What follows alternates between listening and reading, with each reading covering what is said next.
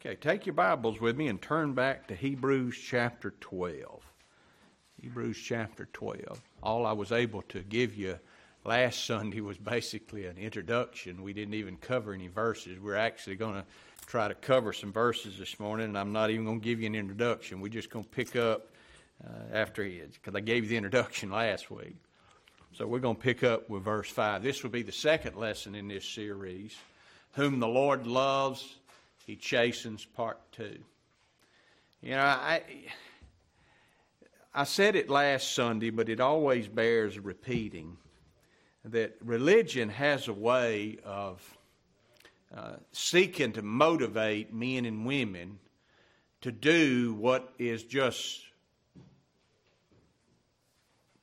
the outpouring of grace and gratitude from one born from above, one born of God. I am convinced you do not have to uh, threaten, nor do you have to promise rewards to those that are born of God to get them to do that which is right and proper, that which is in a part of our life, uh, this life of faith that He's called us to.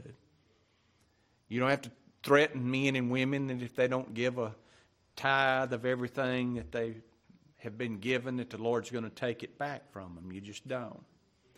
I'd say case in point of that is, and I, I know that I have encountered so many people, and we, uh, they when they find out that you preach, they begin to question about your church. You know, the first thing's how many have you got? You know, like that makes any difference. Two or three are gathered together. There I am in the midst. So, I mean, there's been times that it was two or three, but that's His promise to us. But then they say, well, how do y'all, you know, what, what, what do y'all do business wise? And well, we've been together for 35 years, never had a business meeting. I saw one of the local churches putting a sign out as I passed by the other day. I told Pam, I said, wonder how many business meetings they had over deciding what color brick's going to be in that thing. I can remember we were back up at Hico when I was a false preacher there. Uh, it was always the, the first Wednesday after the first Sunday was business meeting. And on that first Sunday of the month, my stomach began to get in a turmoil because I knew what was coming Wednesday night. And folks, we argued and fought over everything. I didn't. I just was an innocent bystander, is what I was. They wanted to argue about everything. You know, we we almost had a knockdown drag out over a vacuum cleaner one time. Yeah. And then they appointed me to be the one to get the vacuum cleaner. And after I, I, I didn't have time to run around look, I, I dealt with Electrolux. They brought me a, they were the only one willing to bring me a, a, a, a demonstrator, and they dropped it off, and I vacuumed, it worked great. And so I told them next business meeting, next month, this is what we got. We're going to go with this Electrolux. And they said, well, why, why didn't you search locally? And I'm like, there ain't no local vacuum cleaner shop. We could get one from Walmart. Well, it, it, got ugly, you know, but that was the way things are. You know, I mean, you, you, everybody's got to have a vote. Henry told me years ago that, you know, because 13th Street's been there a lot longer than us since back in the 60s, never had a business meeting. And Henry always told me this when you start voting, you start fighting because everybody's got an opinion on something. And so for 35 years, we've never had a business meeting. And in 35 years, and uh, Bart and Sally could confirm it, Matt's too young to remember it. Uh, nobody else has been here with us from the beginning. But in 35 years, I have never preached a message, an outright message, demanding that you give. And yet, in 30, 35, nearly 36 years of the gospel being preached here, we've never had a business meeting. We bought this building. We put this addition in the back. We started providing for a missionary and all that's involved in that over in Africa. We have never missed a bill as a church family.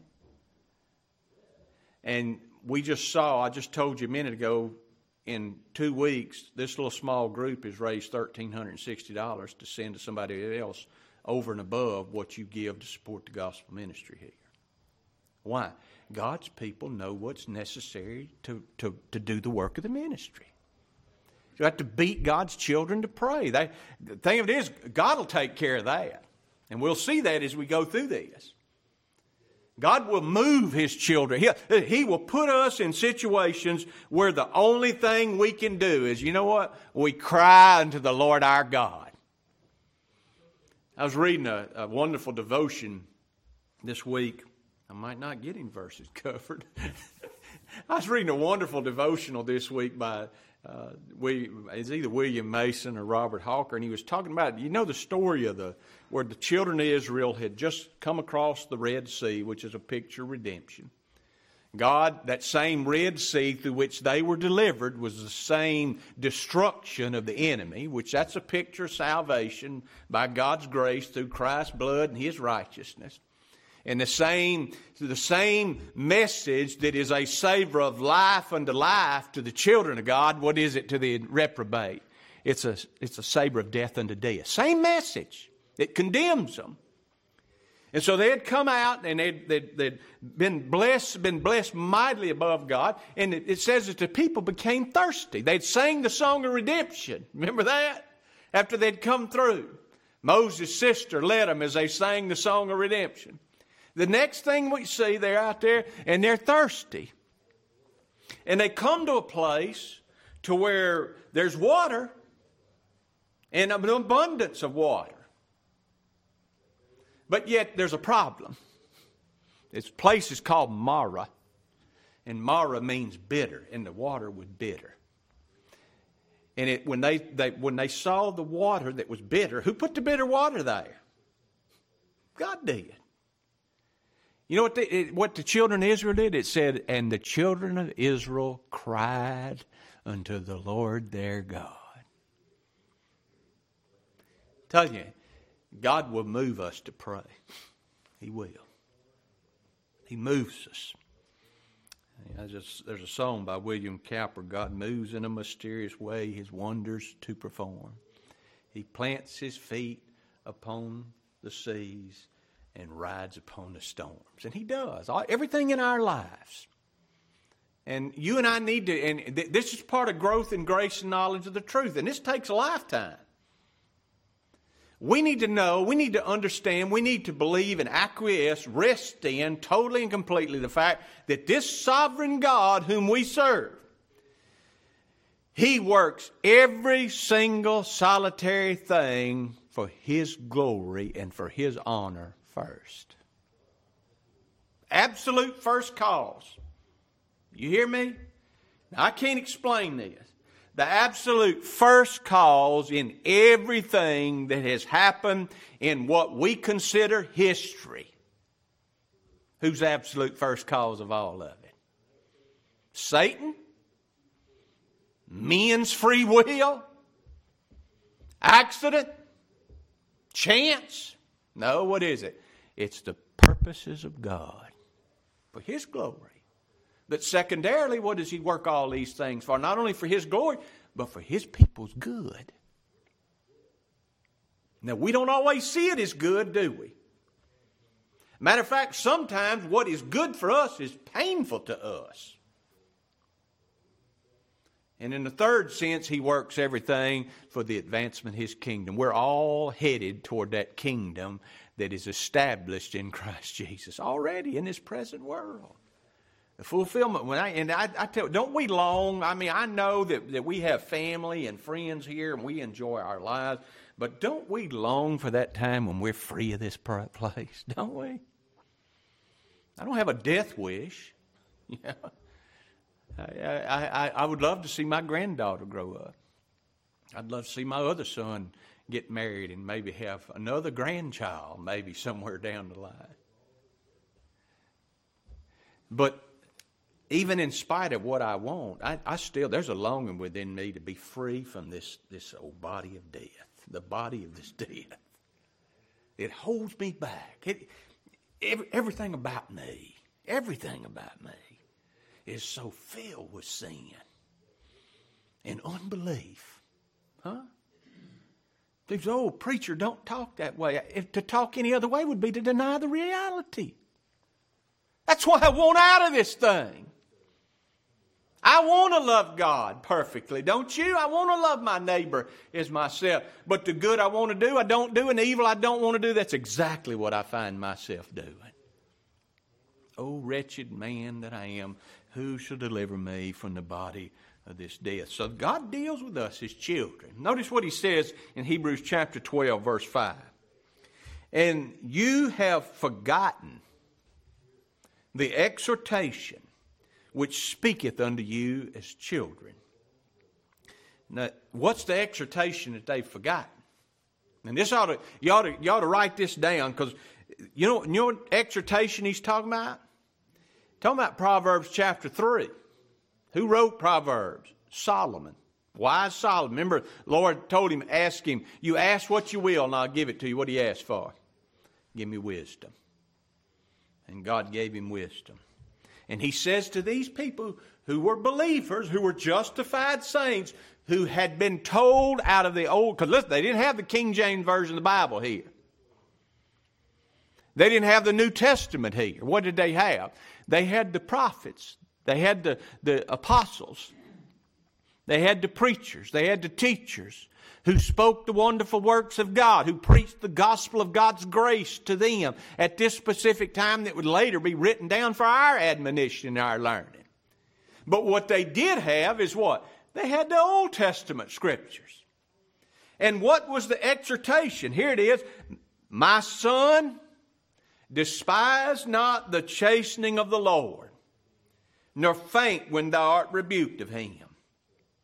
For whom the Lord loveth, he chasteneth and scourgeth every son whom he receiveth. We have stressed this now since we started back in chapter 11.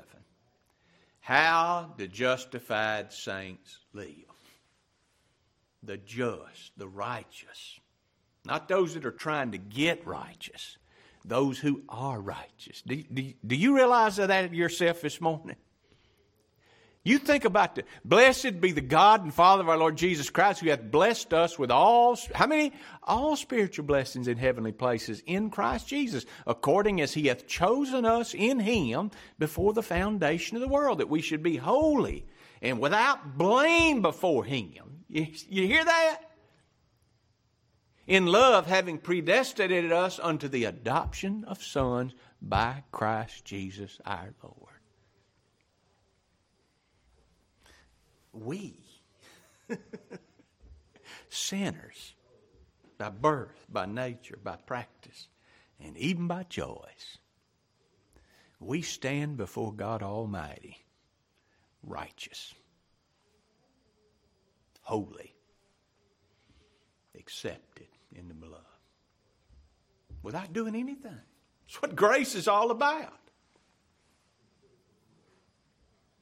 And see, here's the thing true believers, we have to walk by faith, walk according to what God's Word tells us. We don't walk according to human reasoning, not even our own. See, think about this. When we truly understand and believe what God says, it makes what men think and what men say concerning our lot in life insignificant.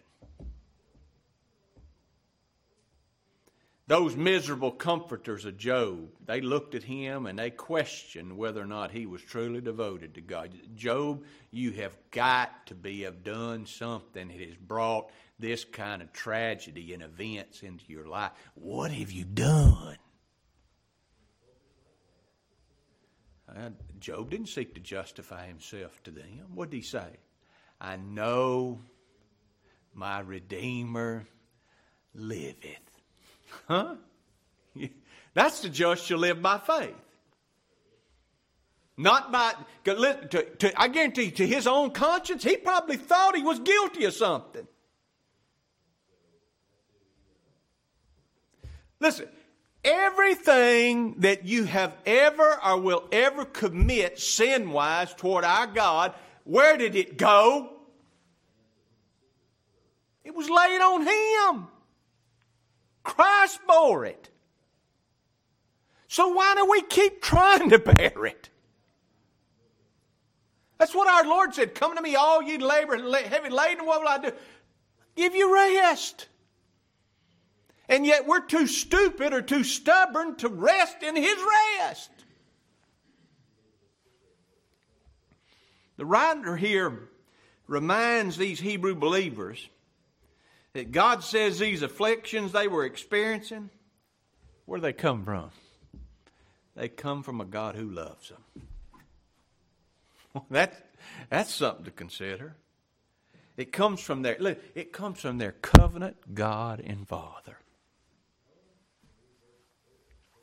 Who is actively engaged every attribute of his being for their good. Think about that. And see, that, it's not only true of these Hebrew believers, but who else is it true of? It's true of all God's children in every generation. He owns us, folks. He does. You're bought with a price. Therefore, glorify God in your body and in your spirits, which are whose?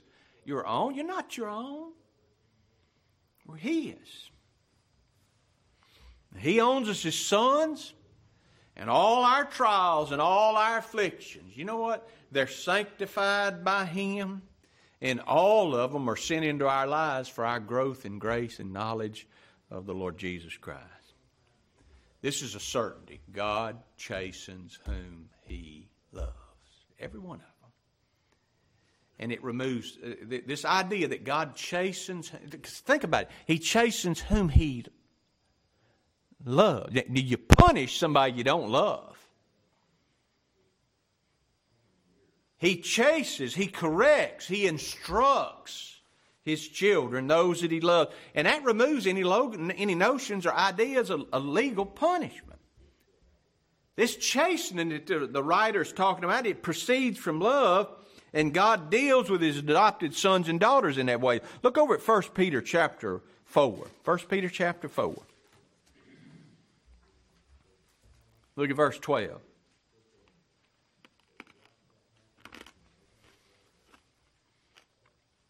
Beloved, think it not strange concerning the fiery trial which is to try you. In other words, what does he say? Don't be surprised when tribulation arises because of the word. See, now we have a tendency to think of tribulation as events that happen in our lives. That's, that's not the tribulation that he's talking about, whom the Lord loves, he chastens.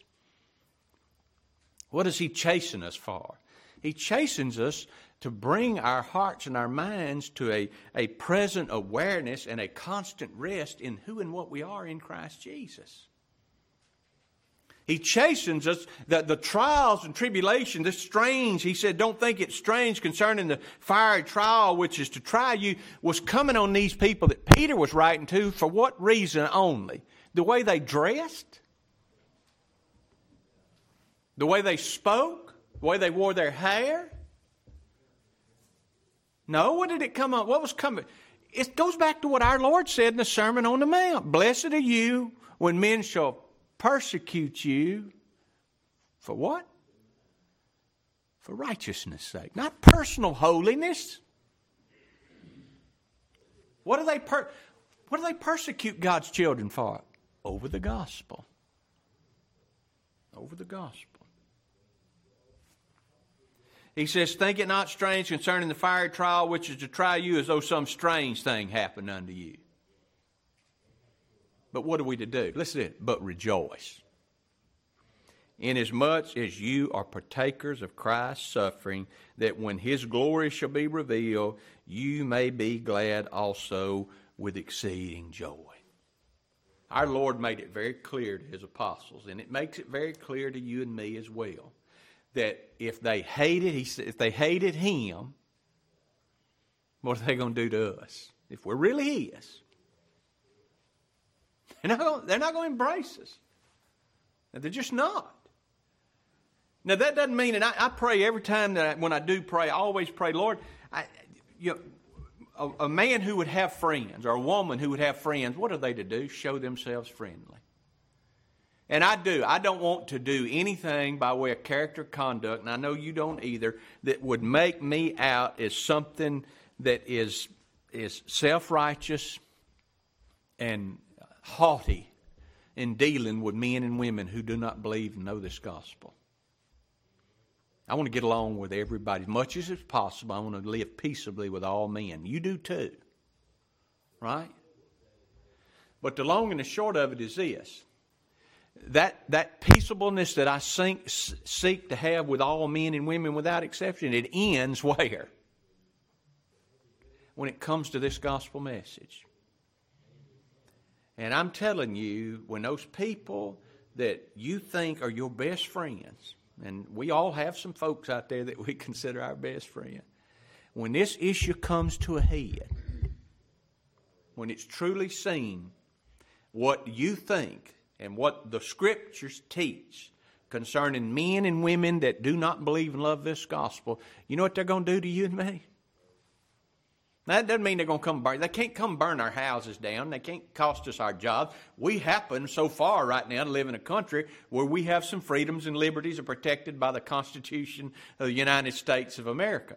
But folks, in reality, that Constitution ain't what protects us. What protects His church? It ain't what George Washington and them old white-haired dudes came up with. Our protection is the same as Shadrach, Meshach, and Abednego, right? Our comfort, our security, our peace, our hope is the same as Joseph's hope when they threw him in that pit. Our confidence is in the same God that allowed a young boy named David to walk out onto a field of battle, not clothed in full battle gear or supported by an armada. He walked out into that field, walked through that stream, picked up five stones, put them in his backpack, and walked out to face a giant. And the giant sneered at him and said, I'm going to do away with you this day. And David looked at him and he told him, he said, I fought a lion, overcame it. Today you're going to die. Huh? Took one stone out, threw it, and it, it wasn't David's practice and skill that directed that stone. One stone, not five. He didn't have to keep reloading, keep throwing. One stone. And I, I, I couldn't hit. So I couldn't hit you, Ray. I couldn't hit you with a slingshot from here. But to take one of them things with a, you know, with, with a rock over your head, boom, dead. That's our confidence. We're going to suffer. Look at look down chapter 1 Peter chapter 5. Look at verse 9.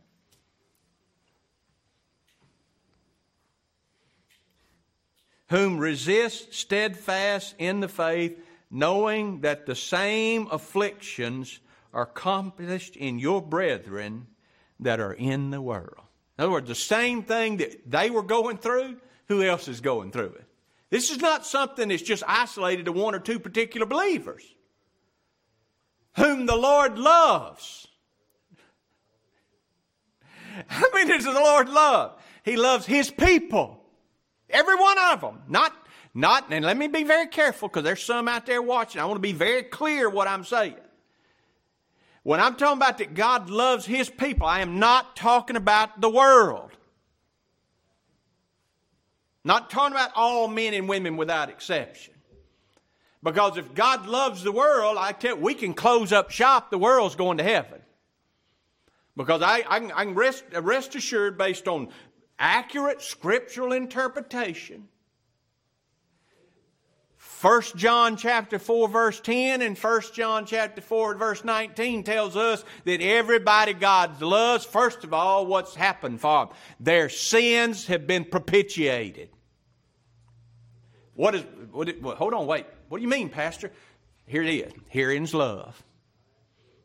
Now we're talking about the love of God. Herein's love, not that we love God. That's where, that's where religion puts all the emphasis. I saw a sign in a church the other day. I'm falling in love with Jesus more every day. This ain't a love affair. This ain't a dating site. Huh? Herein's love, not that that's what they put in. I love the I love the Lord more, and that's how. Isn't that how you used to measure whether or not you were saved or lost? By how much you thought you loved the Lord. Well, let the Scriptures be your guide. Herein's love, not that we love God, but that He loved uh, what loved us and sent His Son it says to be, but that you'll notice in your Bible, in a King James version or any of the others, it's got to be in, in brackets, which means it wasn't in the original. He sent his son the propitiation for our sins. What is that? Perfect satisfaction of law and justice. So whoever he loves, what has he also done? He's reconciled them to himself. Well, what's the result of this reconciliation? 1 John 4 19. We love, not we're falling in love with Him, we love Him. Why? Because of what 1 John 4 10 tells us. He first loved us. How do you know how much God loved you? He sent His Son to put away my sin.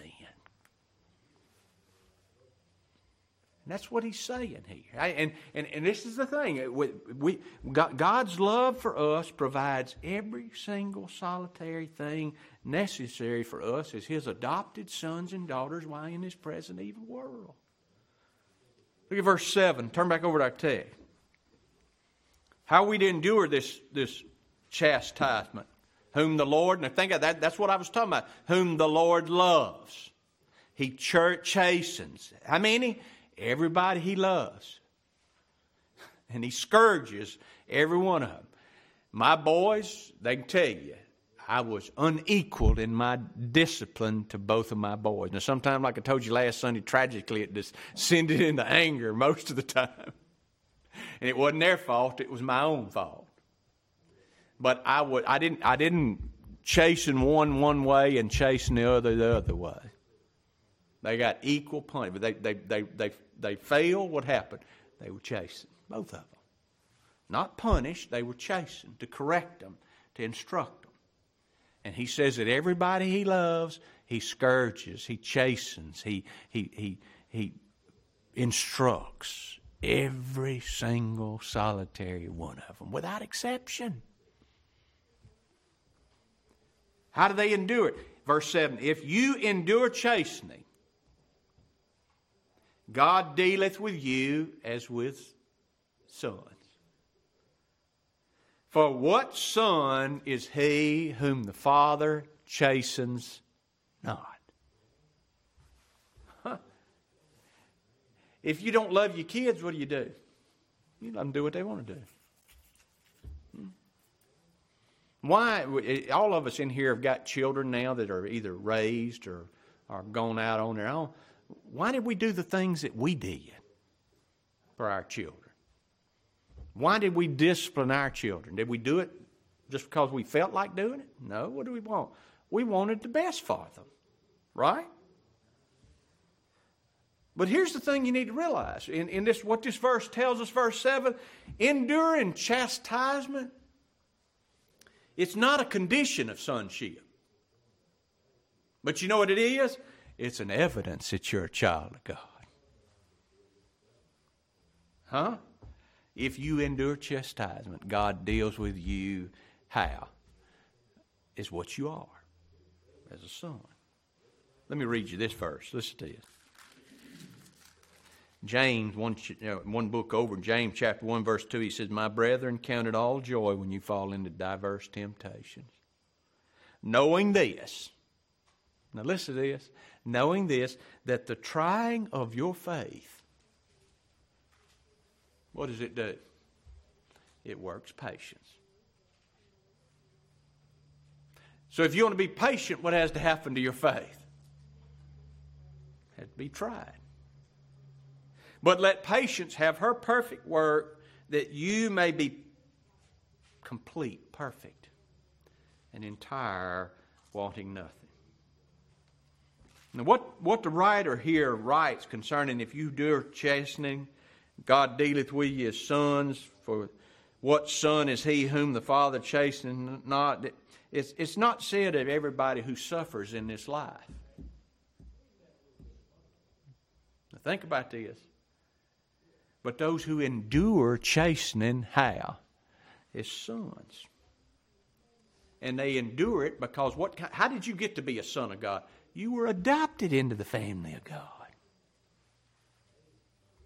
Again, we're told that in those afflictions, God's dealing with us not as an enemy. And when He chastens us, folks, He's not even chastening us as a judge.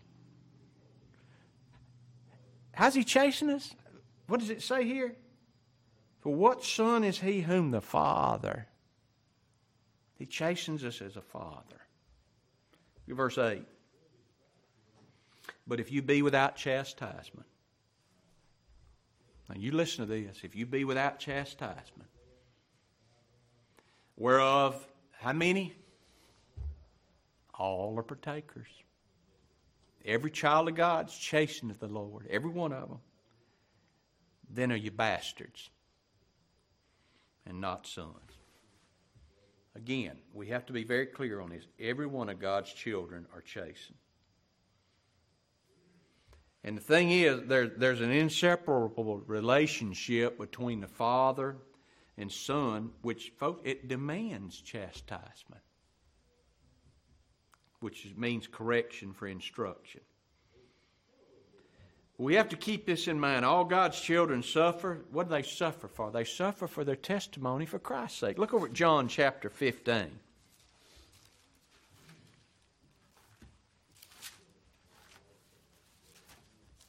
Look at verse 18. That's what our Lord said. John 15, 18. If the world hates you, talking to his apostles and talking to us, the world hates you, know that it hated me before it hated you. And see, it's verses like this next one, verse 19, that lets me know world can't mean all men and women without exception. It has to be qualified.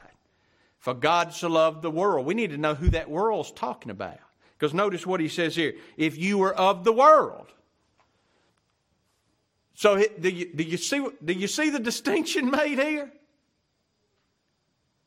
He says, if the world hates you, you know that the world hated me before it hated you. And then he turns around and he says, If you were of the world. So, in other words, these apostles, what are they not part of? They're not part of the world of unbelief, the world of the reprobate, because that's who hates the children of God. Because here's the thing if you were of the world, what would the world do to you? The world would love its own. Isn't it amazing? The scribes hated the Pharisees, and the Pharisees decided, despised the scribes. And the Jews hated the Romans, and the Romans held the Jews in captivity. But all of them, what did they unite to do? They all came together for one reason they hated the Lord our righteousness. That's what killed him. Listen, our Lord's character and conduct was above reproach, was it not? Nobody. He said, Which of you can accuse me of sin? There's none in him. They accused him of being a blasphemer. They accused him of being a winebibber, which he was neither. He was holy, harmless, undefiled, separate from sinners, unchargeable. Yet they hated him. Why'd they hate him? He told them, You and you, he told these people, You are of your father, the devil and your Father's works is exactly what you do. Again, what kind of works were they doing? They were out there all part of the LGBT plus community, wasn't they? No. They were all murdering everybody they could murder. They were all cheating on their wives. No, they were moral, sincere, dedicated, I started to say Bible thumping, there was scroll thumping religionists practicing the law, Going to the these people were to synagogue every Saturday. When every sacrifice was made, they viewed it. They were part of it. And he says to them, Y'all have put your hope somewhere that God never purposed for you to put his hope, put your hope. Your hope is where? It was standing there with them. Salvation, redemption in Christ stands there. God incarnate, the Redeemer. And they chose the type over the reality. He goes on. Remember the word that I said unto you the servant's not greater than his Lord. If they've persecuted me, they're going to persecute you. If they've kept my sayings, what are they going to do? They're going to keep yours. I don't have to, I don't have to fight and argue with people to get them to, to do the things. Or myself, if, if, if we're His, what do we do? We, if they kept we keep his sayings, don't we? I'm not talking about the Ten Commandments, but all these things will they do unto you, and here's why it's for, for my name's sake. What's his name? The Lord our righteousness.